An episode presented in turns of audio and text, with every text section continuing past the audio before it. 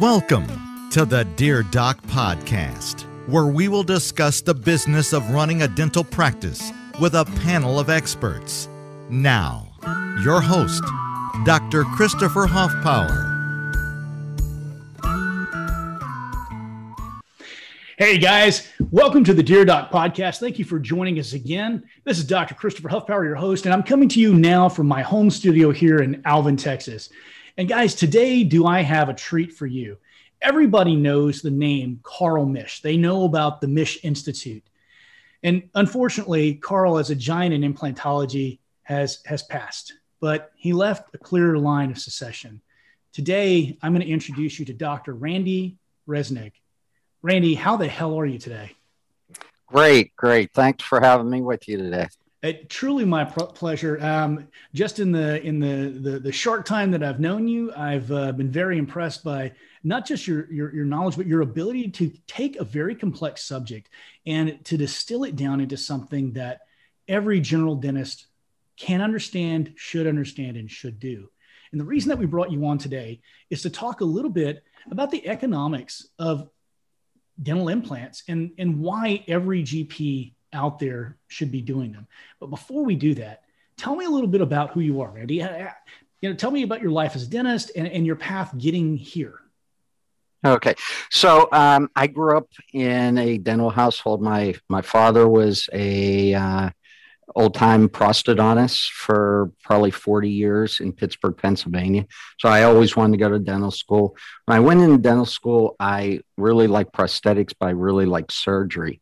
At that time, when I was at the University of Pittsburgh, Carl Misch uh, started a residency program in implantology. And also, he was going through a pros residency at the same time.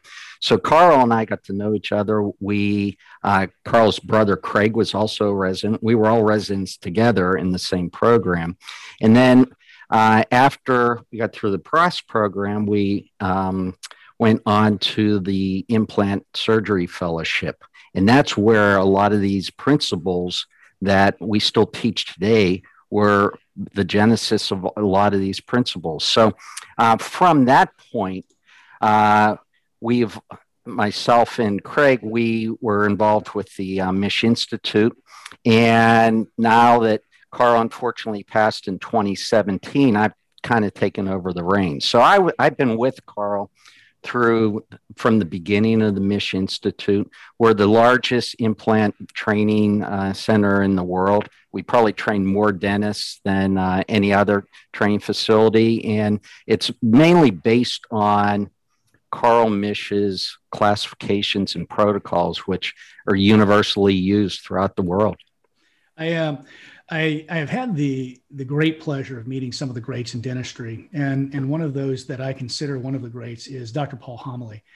And um, he told me once he, he and he and Carl were, were chatting, and if, if you know Paul, he, he likes to hang out at the bar after CE, and um, oh yeah, which is, which is where I met him.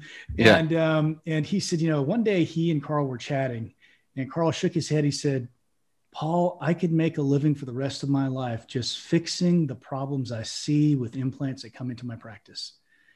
Uh, from what I understand, he, te- he, he teaches one of the things that I, or, or taught one of the things that I truly, truly believe that most implant organizations, most implant institutes and courses are lacking. And that is what to do when everything goes wrong. Because that really, you should be starting from a foundation of that kind of knowledge because that's the thing that keeps i think people from implementation. And a little bit later we're going to talk about the effect that that's had on your uh, on your students and the number of people who have implemented after taking your your courses. So so tell me yeah. a little bit about the misch institute in and of itself. Well the, misch institute is it started out as basically a surgical course. Now uh, we have a prosthetic course, we have a complication course, uh, we have a CBCT course. Uh, my input on the institute right from the beginning was radiology. I did my master's thesis on uh, CT scans, so that was back in the late 80s. So wow. I've always been lecturing on that. Uh, it's interesting you talk about the complications because throughout the years of the institute, Carl I, I got to hear all the complications that doctors across the country would have. So about 2010, I go to Carl. I go, you know, Carl, the next book, let's write a complications book. And he said, no, no, no. I go, really, it needs to be written. Absolutely. So I finally talked him into it around 2013. And unfortunately, he got sick shortly thereafter. But I did write the book and I finished the book. And what I always tell Dennis, and I tell them that at our first session, if you want to be very, if you want to take your practice to the next level and become the implant person in your community, you read this complications book and learn how to fix things because just like what you said, what Carl said to Paul Homoly, you if you there's a niche in dentistry on complications. Not m- many people want to uh, treat implant complications or know how to treat them. If you right. do, you're going to build your practice because one complication leads to another, leads to another, and everyone learns that you're the one to go to. But anyway, that's a little side point of that. With our program, um, we have what I like about our doctors that go through, these are committed um, doctors. At the very beginning of the Misch Institute, they were mainly specialists. Oral surgeons and periodontists came through. Now it's almost all general dentists. And I've really strived to make it where a general dentist can go to the next level. I hear, I see so many dentists that come to our program that are so tired of the drill and the fill, um, insurance based practice, and they need to do something different. And all they have to do is listen to us. And, and, and like, the numbers when we look at what our graduates do it's unbelievable it transforms them their practice their um, everything about their life, it takes it to the next level. So, you know, it's funny. I have a, a good friend who does a lot of sleep dentistry. Her name is um, Dr. Meghna Dasani, and um, she she talks about love languages or the languages people communicate in. And and you man you speak my love language. Efficiency and getting off of insurance so you can be paid as a professional what it is that you truly deserve.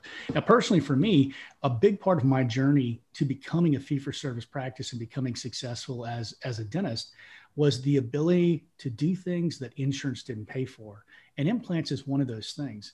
Can now i've asked you to talk a little bit about um, about the the ROI that people get from courses like this. And you went a step further for me. For the first time in the history of this podcast, someone actually went out and made a 30 page PowerPoint hmm. that that explained every single thing in detail. So, guys, you are going to get a mini a miniature implant I, I, should hesitate to say mini implants in the same course that I, am talking about the Misch Institute because I, I, know how he felt about those. So um, a, um, a micro version of an implant course here, and um, I I'm going to give you the floor. So Randy, okay. yeah. Mind. So what I do is it. I, I feel that you know there's so much information out there, and for doctors to absorb it all, it's very difficult. That's why a lot of our doctors come through two and three times through our program. But what I do now is every one of my slides in our program, I give it to them That's in fantastic. a handout. So everyone, so it was very easy, and I think it's a good way to learn if there is a PowerPoint. So I did put one together for you now. So Excellent. let me see if I can share the screen. And, and Randy, is that something and, that you can send me for me to post for our members? Oh, definitely. I'll, I'll, send you this so you can post it. Or so basically, um, what Chris wanted me to talk about is basically how to build a, a frugal practice and not really get in over your head and make it profitable for you. Which, and which I, like which, I said, full disclosure, Randy, the reason I asked you that is because I spent too much, and it took me years to okay. get out of the debt I accumulated. So I think that what you're doing right now is going to save a whole lot of dentists a whole lot of heartache yeah. and stomach lining. So thank you. Yeah, so let me, I'll, I'll take that to the next level. One thing that I saw year after year, doctors going through our program is they get this education and they get all, they know how to do things, but the expense of starting it was so absorbent, but it didn't need to be. So what I've done is I've dummied it down a little bit to where this is what all that you need to start a practice. And you can basically turn a profit in a week after this. What a lot of our graduates i always tell them my goal is you spend one weekend with us. That next weekend or that next week in private practice if you implement what we teach you you will pay for the course pay for all your expenses and then you'll have um, a net profit after it, and it, it, usually happens. But anyway, so let's let's get in because I do have. Um, you know, general dentists are in the perfect position to start an implant practice. Uh, you know, as a specialist, uh, a lot of specialists don't like general dentists to do implants. I'm not complete opposite. I think every general dentists should be placing implants. To be honest with you, I, you know, I, I here's one uh, root canal on the right side. Um, the last root canal I did was in 1986. Um, to do root canal, I think that's probably about 10 times more difficult than an implant. An implant's one of the easiest procedures that you will do. Uh, I can, our doctors, I can train doctors to do a lateral wall sinus lift in about 20 minutes. A lot of people can't do a composite, posterior composite in 20 minutes. So it's all about training. And the big thing is treatment planning. You have to know which are the good cases, which are the bad cases. But general dentists are in the perfect position. They see patients every single day that need implants. If you look in Europe, about 90% of general dentists are doing surgically placing implants. In the United States, it's going up but it's still around 15%. Do you that think, should be. Do you think that's because of fear? Do you think it's because of fear of being yeah, known or yeah, fear of Yeah, it is. I, I, it, it is. And my, my other hobby is um, I do a lot of malpractice cases defending doctors. I almost every day I, I'm doing, and I see where doctors get into trouble. And a lot of it is the treatment plan and then the fear from that prevents them from getting in and the way that we teach this it's very basic you will never get into trouble if you adhere to these principles so the, the bottom line is everyone if you go to your charts you will find implant patients. I guarantee I could go in anyone's office and pull 10 charts, and one of the, one or two of those patients would be implant patients. But you have to integrate it into your practice, and that includes your staff. You know, your staff has to understand what you do. Uh, we, we do sometimes where um, the, we do a uh, auxiliary course, and what our staff does is they'll call doctors' offices and act like a patient asking for implants. And you wouldn't believe what some of the front desks um, receptionists say, oh, I, they don't know what a dental implant. Yeah. Well, no, we refer them here. We do this. It's so you have to get everyone on board, but there's plenty of patients out there. As for revenue, I'll tell you what, I have seen doctors double, triple, quadruple their practices in you know one to two years. A great article is Charles Vogel article. I, I lecture on this a lot. Uh, this is in, uh, dental economics, and he goes through um, you can still refer cases, but if you start doing procedures in your office, you just exponentially increase your profits there. So, as we know, and what Chris made a great point, you know, I can't tell you the, the doctors, they're so tired of the insurance. Um, I never took insurance, so I, I just know the bad things what people tell me about it. And I can't imagine every day just going in and working for things that basically you're losing money on and you're spinning your wheels. This gives you an out. And it's an easy out because everyone has the skill to do it. And, you know, if we look at the, these are our, um, this is our fee schedule that we give out the missions to kind of my fee schedule in the ADA. And uh, most of these procedures aren't covered by insurance. So basically, this is the the fees that you're going to be charging, and you know, I, I read an article that said where uh, if a doctor works about 40 hours a week doing general dentistry and they start doing implants, they can take that down to about 16 hours. Absolutely. Okay. True. And the same net profit um, in, in uh, less than half the time. Uh, what I like to see, my goal is to get every doctor to be placing implants. We will have we have a course coming up in Texas uh, in Dallas, uh, less than a month. Uh, our, our and, first course, and, and, you guys actually gave our members in the business of dentistry a special discounted rate on that.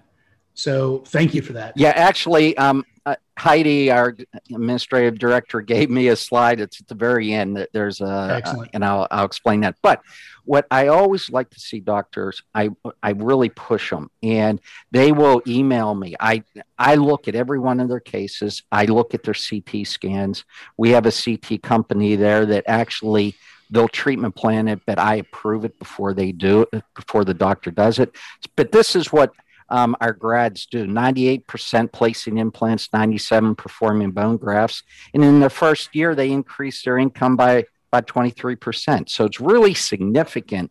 And this is only the start because it just builds upon each year you learn to do more and more. But what, what do I what don't I like about this? Because too many doctors fall prey to the salespeople. Um, it, it's just the way it is, and I hate to see it. Uh, so I'm a I, I I'm a huge advocate on buying only what you need. You don't need all these bells and whistles. So the, the first area is instruments. You know, you see these instrument kits, which will might cost you twenty five hundred dollars. All these kits, you don't need that. So for every procedure that we do, I have Salvin do it. They call it the Resnik Frugal Kit. It's the bare minimum. And a lot it. of these instruments you will have in your practice. So you don't even, so you can just kind of pick which ones you have to add to it. And I'm very simple. When I do surgery, I don't want to see a lot of instruments because then it's too difficult. You know, it's not a hard procedure if you go by the protocol. And so you don't need all these instruments. Uh, I have this in my textbook too. I go through the instruments that you need, the ones that maybe in the future, when you get more elaborate, you can add on. But at the beginning, you certainly don't need it. As for implants, so Randy, real, so many of our doctors on, oh, on, your, on your instrument kit, I, I'm going to make a suggestion and very humbly here because I know what an amazing knowledge base you've got in implants. But couldn't you reduce your number of instruments in that package by one if you use an Olsen Hegar needle driver instead of a standardized needle driver? Yes, yes. And th- those are some of the, um, in, in, fact, I have that in the textbook. Some of the more, it. yeah. It, this is just um, a basic one that they put together, and, a, and we actually really have that. Though. We teach that. We use those in the, our laboratories. I've, but, I've got something um, I'll send you. I, I, actually created a combination Olsen Hegar Castro Viejo. Okay. And that is a small needle driver. Okay. I'm going to send you a couple of them. Let me let okay. Me, let me send those to you. And if you use them, you love them. Just tell people about them. I don't even make a cent off yeah. of it. I just commissioned a company to make them. Yeah. Um, and another example is uh, sinus graft curettes. Uh, if you buy these kits, they'll have 15 instruments in them. Yeah, um, I've done probably thousands and thousands of sinus grafts. You need two instruments. That's all you need. Two instruments. And but a lot of people are oversold. So that's the first um, area. Second is implants. Absolutely. Uh, doctors really get oversold on these. Uh, you know, and Chris will probably vouch for this. Implants work now. It, it's yeah. not like the old days when, you know, if you were one of the Paul Homolys, you know, when we first started oh, doing no this kidding. back in the 80s and 90s, you know, instruments, the parts wouldn't fit together. Some wouldn't work. The coatings were bad. Now everything's FDA approved. Most implants work. They have their little bells and whistles to them, but you have to be careful. When you look at an implant, um, how much does an implant cost to make? Okay. Um, pennies, people pennies. would be surprised. It's less than um, probably less than five dollars to make an implant. So to buy an implant that is um, a premium implant like this, uh, there's five or six companies that still charge three hundred and fifty dollars for an implant. It's crazy. and then I always feel bad for the the general dentist because what I see and being a specialist, I get sold this bill of goods. Okay, put my implant in. I'm going to give you instead of 350, I'm going to charge you 200. Right. But then what we'll do is we're going to make it up on the restorative phase. So now the poor general dentist gets the abutment. And instead of an abutment, which should cost about $100, they're being charged $250 or whatever. So you have to be careful these premium companies. And if you look at these premium companies, a lot of them now have value or discount implants as an alternative because now they're figuring out that it's not working. Uh, what I do recommend people stay away from is this the discount ones. Okay. I love that you had Alibaba. Um, That's great. So, for a couple reasons, as I, I, I defend dentists all the time, and I see this happening. They'll they'll get an implant for thirty dollars, but then it's not restorable, and then the patient it goes somewhere else, and now someone else throws the first dentist under the bus and now it gets real ugly. So you don't want to do that. You want to st- there's enough companies out there. I use the hahn implant from glidewell uh, you know probably 130 140 dollars an implant. That that's great. But what i like about this system or the value implant systems is you can get these bundle packages where you get the motor the implant and an inventory what you want to be careful of, if you go back to those premium implants, you know, doctors would buy one implant at a time. So you're doing an implant in number 19. You want a 5 by 12 implant. But you go in and you find out, you know what? I can't put a 12 in. I need a 10 millimeter, but you don't have it. Yeah. So I like doctors to have an inventory. And I, I agree. When you're paying $350 an implant, that That's hard to do. really hard to swat. And and why do that? So uh, actually, with the, the Glidewell, they have the Resnik kit where I actually hand pick here. This one on the upper left is 20 implants. I picked the 20 most common sizes.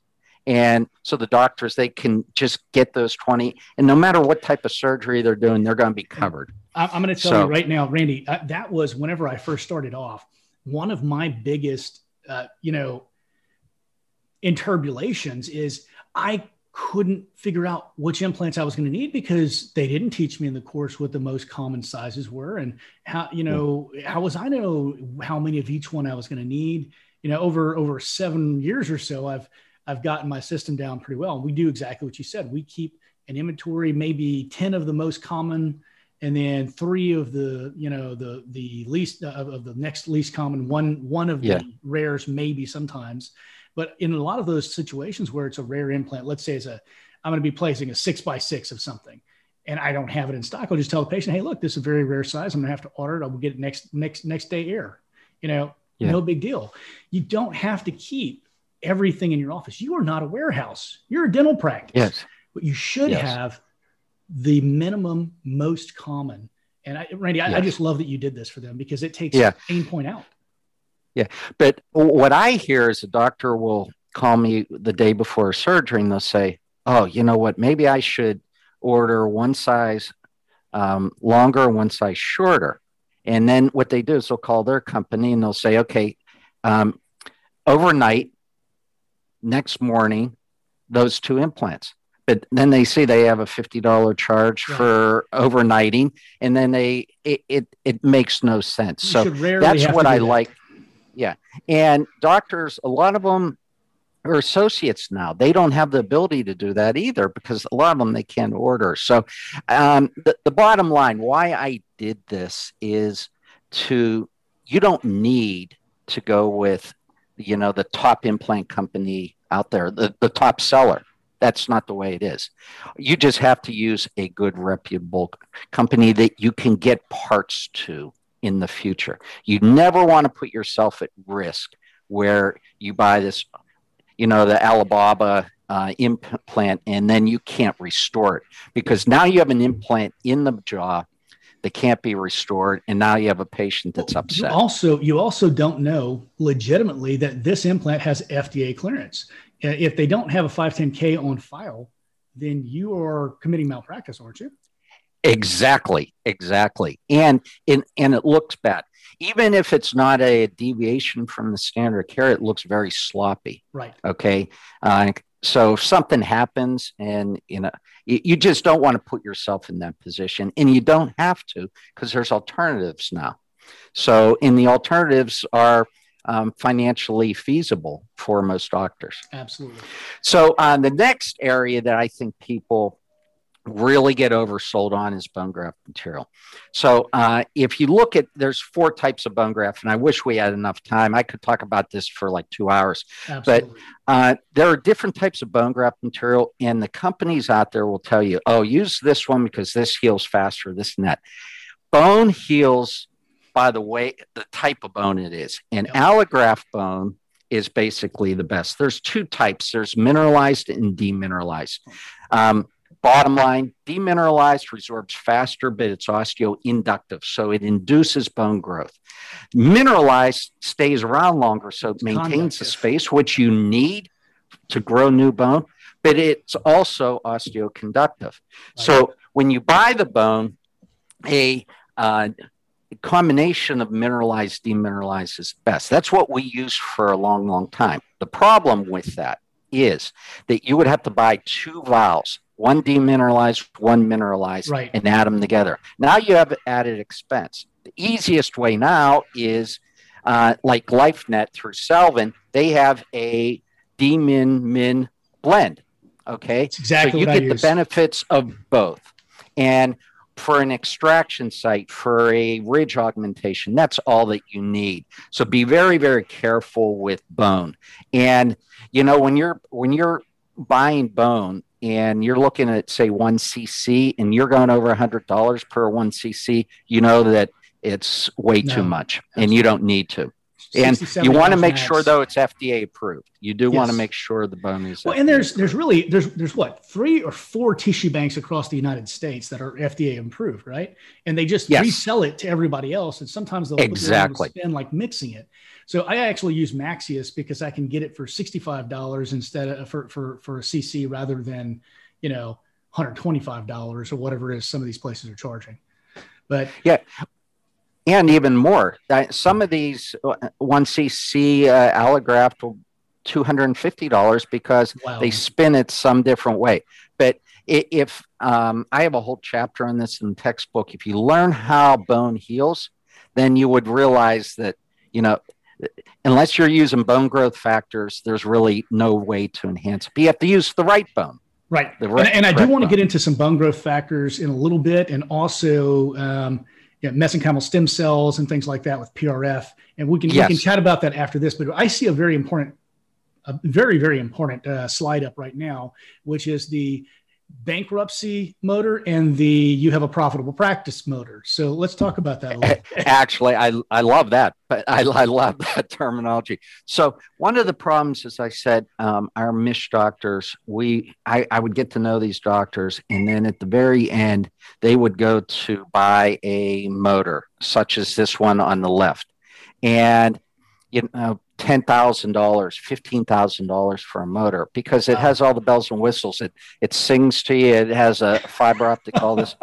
Um, I'm more old school. I like things that are proven and can work, but they don't bankrupt you. So I have this Aseptico motor here on the right. Now, when I started private practice 32 years ago, I bought an Aseptico motor, and I still have that. It still works. They're workhorses. Now, the difference in that is probably about $8,000. Oh, so um, the Aseptico are great. They're workhorses and they're very, very inexpensive. So be very careful. You know, you'll be sold a bill of goods because this one does this and that. And absolutely. The, the other problem that you have is when these motors go bad and they need to re- be refurbished to refurbish that motor cable on that Aseptico is probably going to be three, four hundred dollars. The one on the left is going to be fifteen hundred, two thousand dollars. I've, so, I've had that same exact motor, except I'm cheaper than you. I got the one foot pedal. I didn't get the variable, uh, the one where you can click all your settings. Uh, okay. Okay. Besides, my feet are so big, I'd hit them all at one time. You know. Actually, I don't like all those. Um, they're too hard to to use, and I I do like the the one uh, step and uh, it makes it a lot easier. Absolutely, and, I completely uh, agree. Yeah, yeah. So if we look at some of the mistakes to conclude, where doctors fall prey to mistakes, and the first thing I I use this slide all the time with our doctors. Wow. You don't need a surgery suite. Everyone wants to buy have a surgery suite. That's the last thing you need. You don't need a surgical light, whatever. Use your regular operatory as long as it's you know, eight by eight, you can do anything in there. Um, you don't need a surgery suite whatsoever. And you don't need right off the bat to buy, be buying Piezo surgery units. You don't need to be buying lasers. Um, you'll you'll hear about navigational surgery. This is all stuff that's nice, but you know, to spend fifty thousand dollars on a robotic arm to put the implant in, mm-hmm. I can show you how to do it in about three minutes with zero stress. To set one of these units up, it takes, first of all, you need an extra auxiliary. So that's costing you money. Secondly, it'll take you a couple hours to set it up and then you have to calibrate it. it makes no sense. Well, these guys, if I'm not mistaken, I believe that's the XNav you're looking at there. And whenever the um, whenever it first came out, if I'm not mistaken, it was two engineers from iCat who originated iCat yes. whenever they sold yes. the company. They were selling these things for twenty three thousand dollars at the time, begging people to take them. And now, if I'm not mistaken, they're like seventy five grand. And same yeah. technology, nothing's changed. It's just now there's more acceptance, and so now they don't have to be begging people to to take the units. Yeah, no, no, you're right. And you know, there's a place some people like it, but um, if you learn, first of all, you have to understand general dentists. What do they do every day? They use this. Yep. They use a handpiece a lot more than any of the specialists do. Absolutely. You have the skill, the manual dexterity to do any procedure is you already have it. You just have to learn that specific well, skill. The way I tell and, people, when I, I, have I have students who come into my office a lot who are just graduating from dental school or haven't graduated yet. I, I talk to them a little bit about implants, and I tell them general dentists are the most fitting people to restore implants because we're planning from the prosthetic down, which is how all implants should be placed. And the second thing is we learn to see with our hands if you're doing a class two filling DO on number 19 or number 18 way in the back of the mouth, there is no way you're having primary visualization. visualization. You don't yeah. see it at all. You see with your hand. You understand what dentin feels like. You understand what enamel feels like, and, and you can actually literally feel the margins as you're prepping those prepping those fillings. That same kind of tactile sensation is exactly what you need to be able to place implants with confidence. Yes. And and everyone has the skill. It's just a different skill set that you were never learn never learn because you know um, it's hard. In dental school there's not enough time for graduates coming out now. They can't even get their requirements done to do single crowns let alone absolutely. implants so. Absolutely. So um, of the last areas is ct technology and uh, I've been lecturing on this since I was a resident, uh, and you know the the first CT scanner I had was two hundred and uh, you know that's all there was fifteen years ago. But there's a lot of other alternatives. To buy a new CT right now, my opinion is it's going to depreciate right away and it's really not worth it. There are companies out there. Uh, the company that I use is called Renew, 30 to 40% off uh, the of a new one. But they're certified. So what they do is they go in and they put all new software in and they build the machine. It's basically buying a like a, a certified car. It works great and you get a warranty on it. Um, there is no reason to buy a new one. I just had one of our doctors buy a iCat that was, I believe, five years old for $29,000 at the last course. Okay.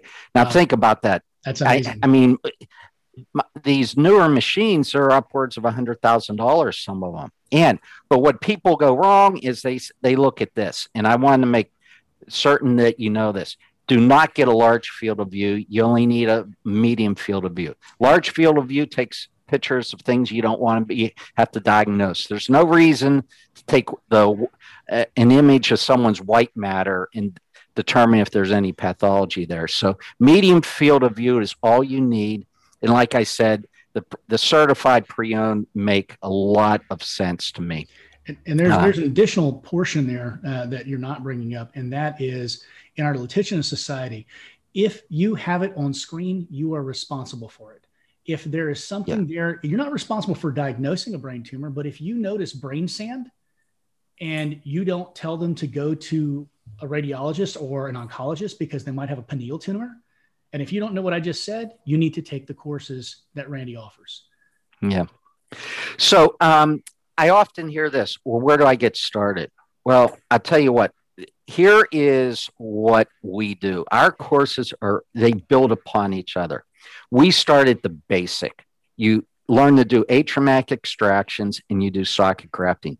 You would not believe how much you will increase your income just by starting to take out teeth and putting bone in. Absolutely. And it's an easy procedure. Also, you have to be careful that when you do take out teeth and you don't offer the choice of socket grafting, now there is a standard of care issue because if that mm-hmm. patient ever goes in someone else's office and they say, "Oh, why didn't they graft that socket? I want an implant. Now I need a, a onlay bone graft." Now it's a problem. So you start there. In the most important thing is your first case. Where do I see people who start their first case? They want to do an immediate placement in uh, a maxillary molar or mandibular molar. Yes. Okay. okay. It's crazy. First of all, you can't see back there and there's no bone. And certainly, why work over a nerve? So, what I have everyone do is look for the f- uh, first bicuspid or possibly second bicuspid. You look right up there. There's bleeding. If the patient bleeds, you're not going to see anything, but there's always a column of bone anterior to the sinus. It's a perfect site. It's not really in the aesthetic area. So it's an easy place to start. What so when you look at this, so that's what I have every doctor do the first day, and it works. What you don't want to do is start on this, okay, or this one. Hmm. And everyone wants to take out teeth and place implants the same day. Yeah, you can get to that level, but why do it at the beginning? Patients, you know, I've never had a patient say to me, you know, Randy, I'm not going to have this work done because it's going to take too long. If you explain it to the patient, why you have to take the tooth out, graft the socket, and let the hard and soft tissue heal, they understand because they know that you're doing it the best way.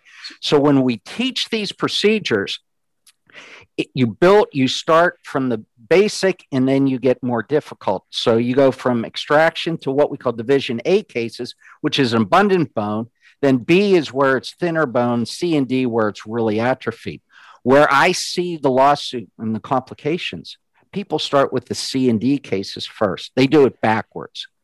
So what we do is uh, the way we teach this is we start with and while you're starting to do these extraction socket grafts in division A cases, you're building your skill set and you're learning the treatment planning skill set, which makes a lot of sense.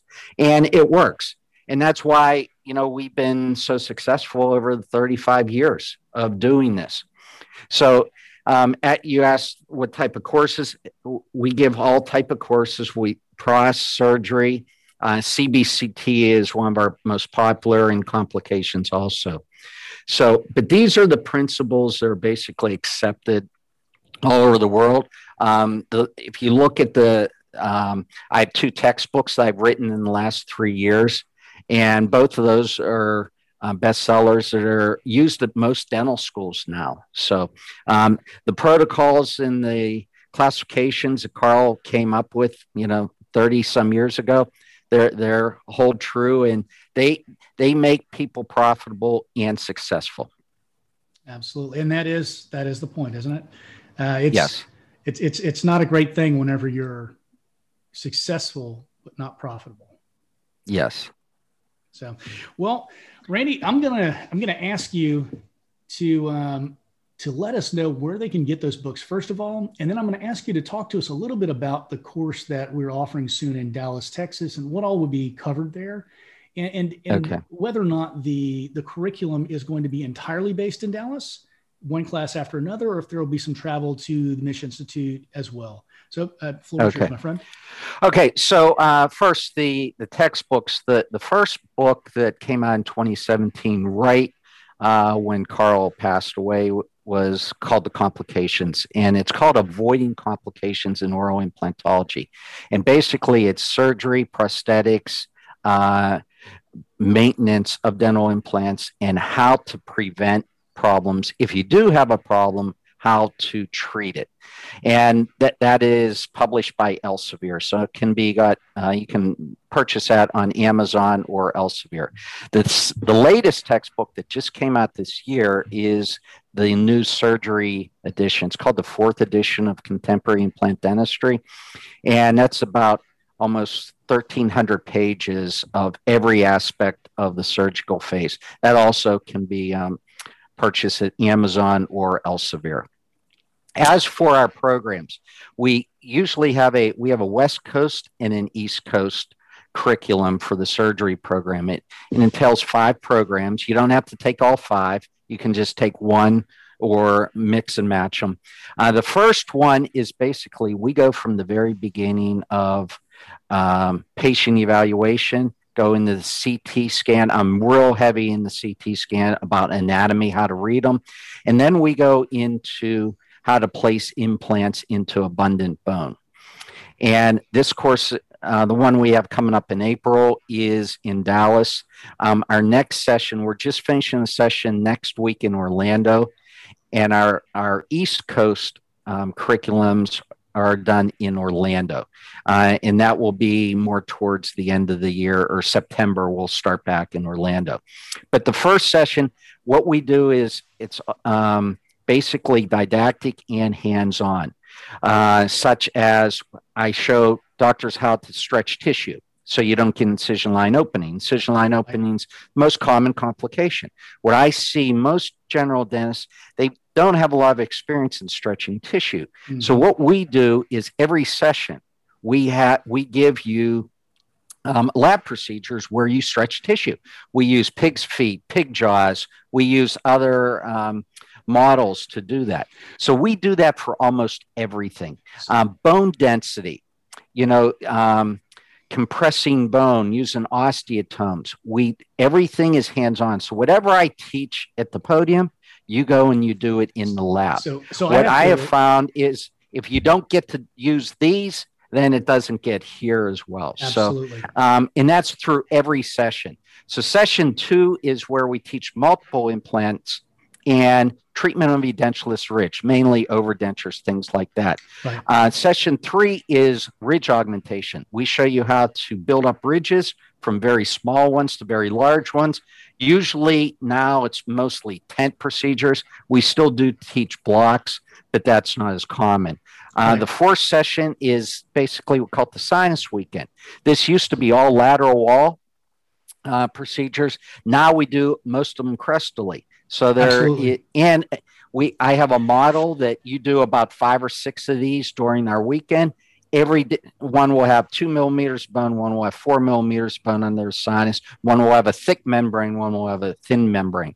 And then the last course is immediate load uh, weekend, and that's what we have next weekend in uh, uh, Orlando. So this is all immediate load, all on four. And then we also teach how to uh, treat peri-implant disease. If you Excellent. look at one of the biggest problems in implant dentistry that not many people talk about is perimucositis, which is analogous to gingivitis, mm-hmm. is upwards of 60% of our patients. Peri-implantitis, which is analogous to periodontal disease, is upwards of 20% of our patients. But most people don't know how to treat it the right way. So we actually, like for this course, they go through a hands on lab on how to actually detoxify an implant and graft it. It's very easy if you know the, the correct protocol on how to do it. So I've got to I've got to ask a question here. I want to get into PRF yes. and talk a little bit about that. Yes. Um, but uh, I have to make an admission here. I think I told you already that I'm one of those people you're talking to who spent too much on toys. One of the few, okay. one of the few that I don't regret is my Autotome. I okay. love my Autotome. yeah, it, it's surprising. I get. I did a webinar last night. There was mm-hmm. for Glidewell. There was eighteen hundred people on, and the first question was from the audience was, "How does how good does Autotome work?" And I have a video of it. I showed the video last mm-hmm. night, and I said, "You know what? Patients love it." Yeah. You know, I used to well, use a mallet. Oh, let me and, let me come at you with this hammer right yeah, here. yeah. And the Autotome, uh, if you don't know what that is, it's a pneumatic periotome that you place on your implant handpiece, and basically it works itself. And what it does is you you, you put it between the tooth and the cribriform plate of the the bone, and what it does is it compresses the bone and expands the bone, so it's easier to get out these little root tips in most teeth.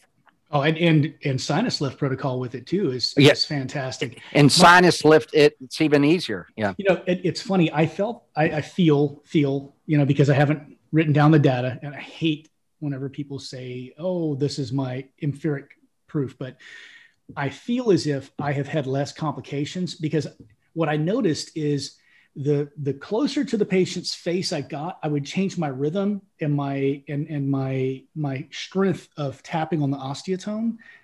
And with the autotome, you don't have to worry about that because it's it's very very controlled. There's no human error except for over pushing. And I've, I've, I've actually heard of a couple of people who've over pushed into the sinus or what have you. But throw some PRF in there, you know, look, heal up.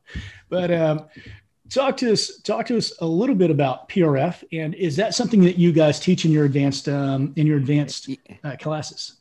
Yeah so in session three uh, we teach prf uh, now let me Fantastic. go back to the origins of prf um, it was actually PRP back in right. probably the 90s.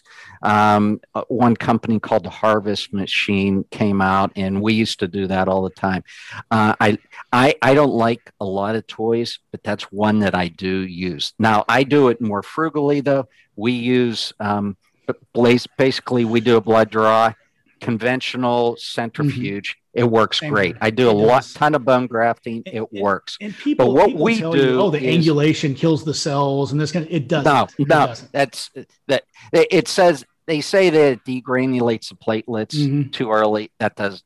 I, do I've you, seen too, I've seen it work too long, and it it it works I've got, basically. I've got two machines. I've got the original Choukroun machine and I've got a Salvin machine. And I actually okay. have a a background as a, a, molecular and cellular biologist, so I was very, very familiar with doing histological surveys and things like that. And so I actually looked at them under my under my microscope, and there wasn't any difference. it's all BS. Yes. It's all sales hype. It, it, it, you're hundred percent right. And these people, they will spend thousands and thousands of dollars on this 3500 2500 something like that. You can get it for 900 bucks 7 600 bucks sometimes. 500 um, yeah, yeah it, you, what you need is you need a, a, centrifuge that will spin at 3000 rpms right. but to answer your question what we do at the Misch course is i have everyone learn how to draw blood. And i I, I have videos on it, so we show everyone, but then we have everyone do it on each other. Mm-hmm. And I can't tell you how often I get e- emails from doctors tell me that was the best thing I ever did because it takes your practice to the next level. You know, a lot of dentists don't like to draw blood. And I always say, what other medical professional uses a needle more than us? We right. give more injections than anyone. It's just a different type.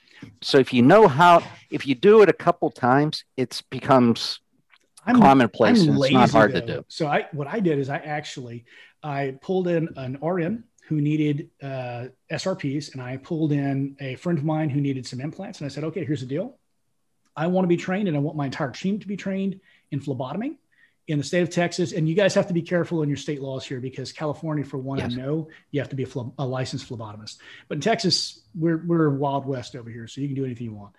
Um, you can get your assistants trained just do it through you know a course uh, for somebody who's an ENT or, or uh, rather a EMT, and uh, have your team draw the blood. It, it's a step you don't have to take, but yeah, I still, if I go in and they're having a difficult time, I stick it one time, boom, all one and done, and that's important to be able to do. So you need a course like this that's going to get you out of your comfort zone, so you can learn to draw blood so that when your team can't get it, and I allow mine two strikes because I think three strikes and you're out. You try yeah. twice, you don't get the blood, you come and you get me. And mostly it's those little old ladies with the thin arms that you can see through their arms. in yes, yeah. They have no veins. Actually, I have, um, when I was writing the uh, textbook, I wanted to write about doing the PRF, and there's very few books out there on basically drawing blood the way that we do, whether right. it's a butterfly or a vacutainer. So um, I wrote a really comprehensive part in the in the textbook. So if anyone really wants to learn how to do it, they can really read that, and then it makes a lot of sense. But there there's not a lot of literature out there on the basics of it because you know a, a lot of people have someone come in and train them. So, but if you want to learn more about it, it's some I think everyone should be doing in their office, and it works. Absolutely. And you know what? You don't need these huge disposables. You know, I got turned off from Harvest mm-hmm. back in the 90s. You know, the the disposable kits were $150. Right. And you threw half of the stuff away. Probably not half, 80% of the stuff away. And now what I use is a regular vacutainer um, test tube and a butterfly or a catheter. As long as, and, as, long as it's glass and has no citrate in it, you're going to be able to make yeah. APRF. You're going to be able to make APRF plus. If you have a plastic a- container with, a, I believe, a silicon coating is the one that we get, um, but no no citrate. Then you can make yeah. IPRF. It has something to do with the electrostatic charge on plastic wall containers. Uh, oh, okay. To the best of my knowledge, that's why it works that way. But um, I, I, was actually going to ask you: Do you run two centrifuges as well? Do you put all your APRF no, in the first draw, IPRF in the second draw? No, no, I, I still do it. The one, if you look at the studies, so mm-hmm. um, platelet-rich plasma was the first one that came out, and you had to respin that, use two centrifuges or double centrifuge it. Mm-hmm. But if you look at PRF, PRF has been proven to be better. It has a higher concentration oh, no. no, of, I run, I run centrifuges to make PRF. I, I, make IPRF in one oh. and APRF in the other. Is that oh, I, oh, yes. one draw okay. because I don't like to stick yeah. my patients twice. And you yes. can just put a little bit of saline, bleed out one tube, and then go for the rest. You, you just don't want to get a clot in your line. I learned that trick from my sister, yeah. who's a cardiac nurse. But okay. But anyway, it's uh yeah, it's it it changed things. Patients don't want to be stuck twice, but I do like having no, no. sitting on the side just in case I need to make some sticky bone or something. Yeah. Yeah. But yeah, it does work and it's everyone should be doing and we we've been teaching that for over 15 years now. Definitely. My my team calls it the magic blood boogers. Yeah. yeah, it works. It works. Well, Carl, this has been amazing, and um, I actually I, I, can't wait to to get the chat with you some more and uh, and to take okay. some of these courses. As as you know, I do a lot of implants, but man, I learn implantology. I love it so much. I learn something new every time I take a course. In fact, I learn something new when I take the same course twice sometimes you know j- yeah. just something that your your level of knowledge wasn't such that it's stuck on the little web of knowledge you've got in your brain and uh, you know you come back with a little bit more experience and all of a sudden you have this epiphany moment you're like i can't believe i didn't pick that, that up the first time i've i, I, I could have been doing better you know it's it's it's amazing to me it's, it's it, it makes me feel great to know that I'm, I'm doing something that i can i can keep learning for the rest of my life and provides me a great income and it's fun you know, yes. I I I look at some of our doctors, especially late in their careers, and they're worn out. This re-energizes their career. Uh, you know, I, I had one of our my attendings from when I was in residency, in pros residency. He was 75 years old. He came through our course, and he practiced for five more years, surgically placing implants, and he loved it so it, it really energizes you. So I, like I said at the beginning, I'm a huge advocate that all general dentists should be doing it. And if you're not doing placing implants, you're surely missing out on a, you know, big great. part of the, your potential practice. Absolutely great revenue stream too. And um, I'm, I'm going to ask one final thing. And yes. if you guys don't have a course in this, I'm going to make a suggestion humbly that you you do so. Do you have a course in getting the patient to say yes? Yes. So we have what is called an auxiliary course. Okay. And uh, um, Paul Homoly used to run this course many, many years ago. That does not surprise and, me. yeah. Uh, I mean, Paul, I start, I, I've known Paul since the 1980s and he's great. He's just unbelievable. But uh, we kind of got away from it for a couple years. We just brought it back. So we do have an auxiliary course where doctors they bring their their staff, and basically it's a how to how to have the patients uh, go for treatment, but it utilizes the whole staff. So not only the hygienists come, the assistants, but also the front desk. Absolutely. And then we break them into different groups to um, learn these different ways of doing it. I'm going to get you to stop your screen share real quick, and then uh, okay. Uh, and then ask you a couple of final questions before we close this down. And thank you so much for your your time today and in in in uh, answering my my my request to to come on the podcast.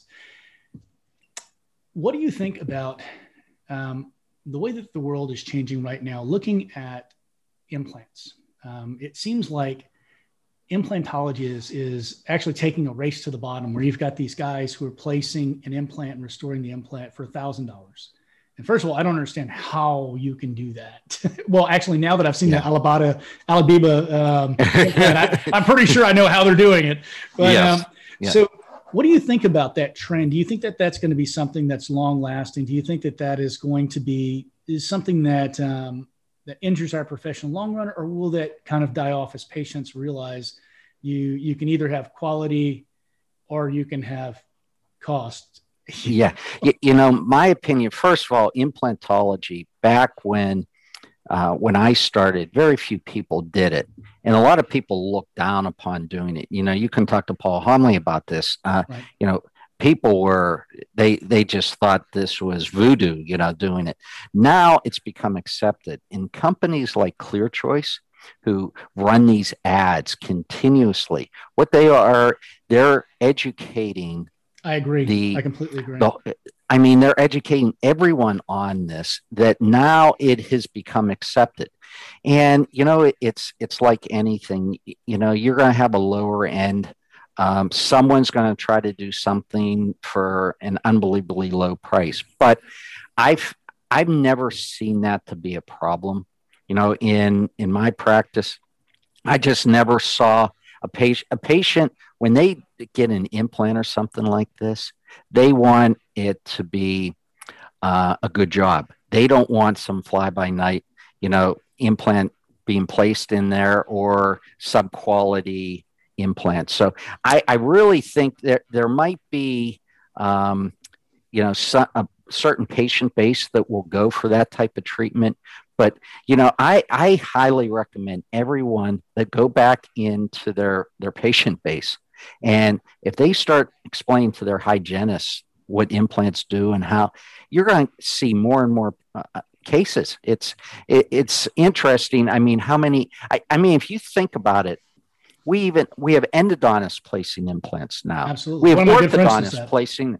TADs, yeah, and um and you know it's becoming accepted because it's a good alternative to putting a crown on a tooth that you say to the patient, you know what, just don't bite on it, or right. it's not going to last a year, okay, or doing an apicoectomy on it. It it's proven. It's probably the most successful implant out of any implant that's placed in the body. So it has a great success rate. It's just you have I, to know I love the way which one's the treatment plan. I love the way you said that. I had not thought about talking to patients about that previously, but you know, a 95 to 98%, I mean, depending upon the case study you look at and depending upon what their criterion for success was, um, 95% success rate on any implant placed in the body is outrageously high. Uh, exactly. Absolutely. Yeah. Absolutely. Do you, well, I, I, don't want to get too scientific here, but I do have a curiosity. Do you think it's because of the yeah. intramembranous bone formation as opposed to long bone formation, and that's why those bones in our jaw are more accepting of an implant or or yeah so intramembranous intramembranous bone is always better it always heals better than endochondral types right. of bone uh, and the is that because of the variation you know, I, t- I talked about this well i talked about this last night okay um, the body when you put um, submit it to trauma it reacts by healing, the healing process. So uh, I was talking about extractions. And if you have an extraction site that's not bleeding or an implant site that's not bleeding, that's not good. No. Blood is good because it brings bone growth factors into the area.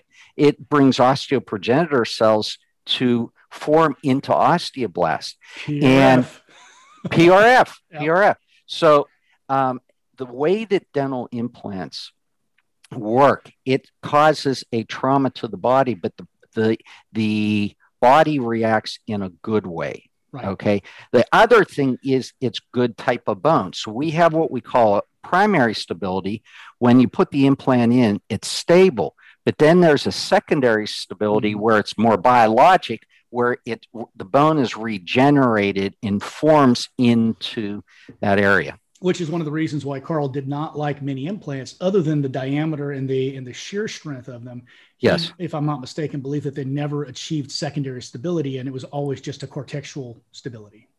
Exactly. I don't know, and I don't that's know that why I we agree used with them, but well, you know, Well, you know, a lot of them, like if you do orthodontic implants, you know, um, I do a lot of those, but I try to get bicortical stabilization right, absolutely. because they're putting a torquing force on it. If you don't get into that opposing You're gonna have a cortex, you're going to have a failure. So Absolutely. you, you had there's a technique to that, and Do you guys teach TADS at the institute? That's cool.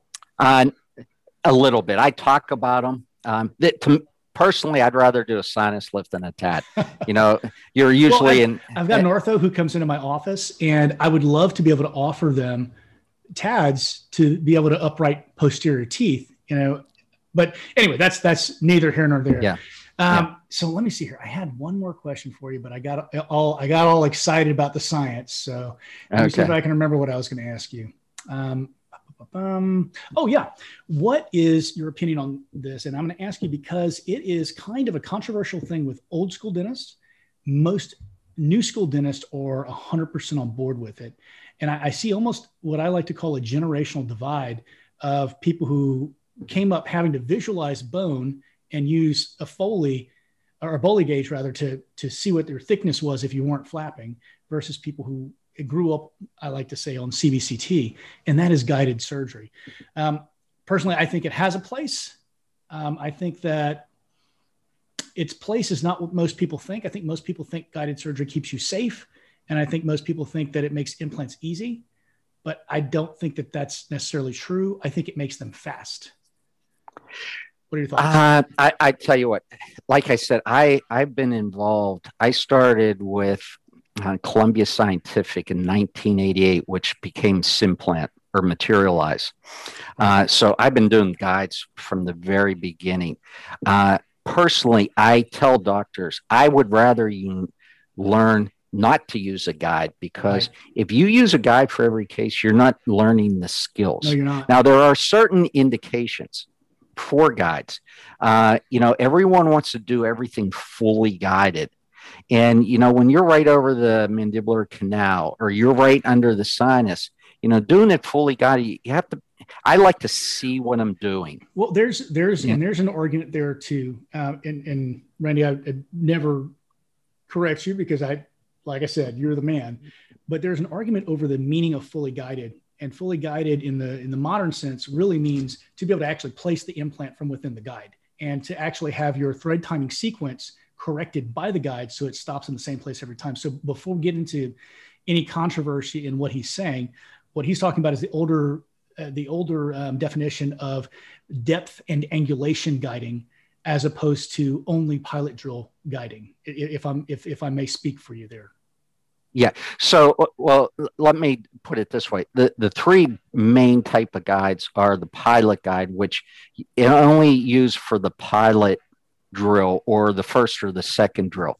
What that does is that gives you the angulation and basically the depth, but then you have to do it freehand. but if you're not universal- using, if you're not using a non-in cutting drill it doesn't matter if you use a pilot drill anyway because you're going to go anywhere that that drill wants to go. So that's a caution for those of you who are new. Don't think you're safe just because you did that. You have to have a side cutting only drill if you're going to use a pilot only Uh, the second type is a universal guide where you can use any system and it however, the last drill, you have to use the surgical kit from that system.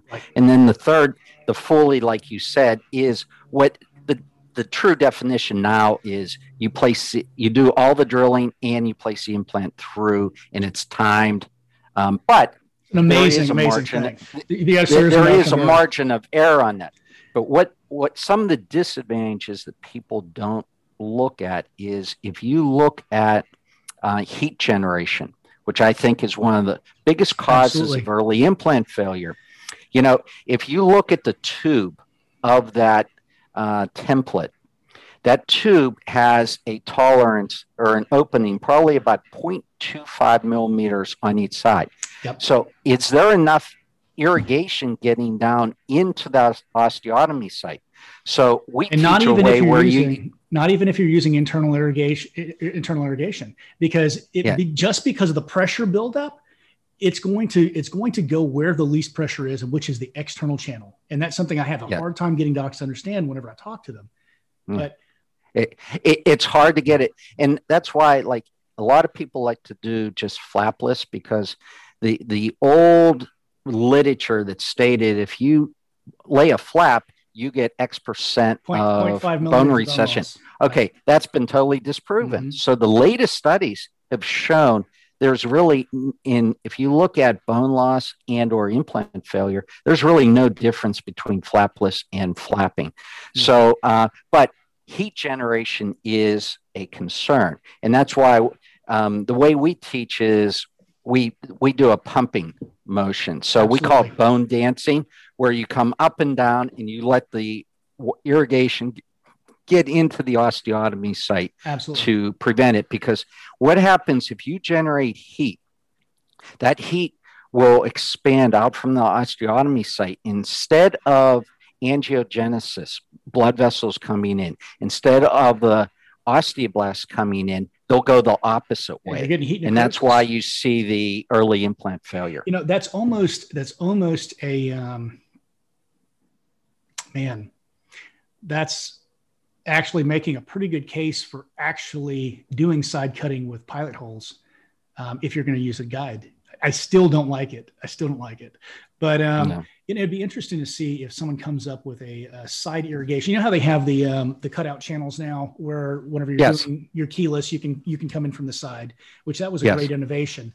Um, it would be really great if someone could come up with something like that, where the guide itself, you could use a Y splitter and you could split your irrigation between your handpiece and the guide itself, so that you had constant Yes. water going in. water going in time. yeah Uh, so so what we do is we we cut out usually the buccal aspect of the guide and we use like a Monoject syringe so you get external irrigation but still that sometimes isn't enough uh, the internal irrigation is coming back you know that was very popular many years ago and then because of asepsis it kind of went away but Right. now a lot of companies are starting to come back with that I remember the first few implants I did, um, I had quite a few failures. And, I, and as soon as I say it, you're going to know why. So I'm going through and I'm making sure that all my instruments are perfectly sterilized. I, you know, I, I started only using a, a, a pilot drill one or two times, and that was it. And I was throwing it out. And so, so I was using saline instead of just sterile water. I was using Oh, okay. saline, and so it caused Yes. of the of the red blood cells. And it, it was it was one Yeah. of those epiphany moments for me. I picked it up one time one day, and I went, "Wait a minute! They taught me to use saline. Why the hell would I use saline?" And it started Yeah. making me really think. I think that was what really, uh, if, if you can't tell, I'm very passionate about implant placement and and, Yeah. and the science and the and the techniques behind the surgeries. And, and I think that that was my moment of epiphany, where a light bulb went off, and I said, "You have to question everything you're taught, everything." Yeah. Yeah. You, you need an isotonic solution Absolutely. You don't want a hyper or hypotonic, isotonic, because then you get cell death. And that's the same with even um, if you're using autogenous chips from your drilling. You know how you Mhm. store them. You may have to make sure that you have, you know, the sterile saline, the sodium chloride. So have you have you heard that one a lot where people have come in or do or because I know it's taught in a lot of courses. Oh, yeah. Well, yeah, a lot of um, sterile water I hear a lot you know, regular sterile water. I tell everyone the easiest thing is just buy the 0.9% sodium chloride isotonic solution, and it's good for any implant placement and or um, bone graft. And what we teach now is there's been some really good studies on chilling the sodium chloride. So you mm-hmm. put in your refrigerator, and it's been shown to really prevent um, burning the bone. Yeah, that's a so, really good idea. Yeah, so just put it in your refrigerator. yeah, yeah, it, it's really significant on how it uh, decreases the temperature of drilling in the, to the your osteotomy. Very, very so. cool. Well, Randy, you have been more than generous with your time, and okay. um, I, I am not sure if I'm going to actually be able to make the class in Dallas. I had I have a, another obligation, but um, yeah. I I'll definitely, like I said, I I'm a lifelong learner. I'll definitely be taking okay. courses. Great. Thank great. you for uh, for offering such a great deal to our members. And um, um, do you have any final words before I end this? I I just um, hope that anyone listening, it is not beyond your scope to start placing implants. And like I said, you you do far more difficult procedures every day in your practice. The thing that you have to learn is the cases that you shouldn't be doing. Okay, so um, you know, and that's just treatment planning, but the experience, and that's why, like I said, I like for doctors their first case, I like to approve it before they even touch the patient yeah. because, you know, a lot of cases they'll get in, it's not a good case. There's tons of cases out there that are just so simple. And after you do your first couple, you'll see how easy it is. And, you know, it, it will, the light bulb will go off. So great, great place to end it. Well, guys, thank you for wasting okay. another hour of your time listening to the sound of my voice drone on. Thankfully, we had Randy here to uh, distract from that. And thank you for supporting the Dear Doc podcast. We'll see you on the other side. Bye. Thanks for listening to the Dear Doc podcast, your source for the business and legal questions associated with your dental practice. Don't forget to subscribe to the Dear Doc podcast on all major platforms.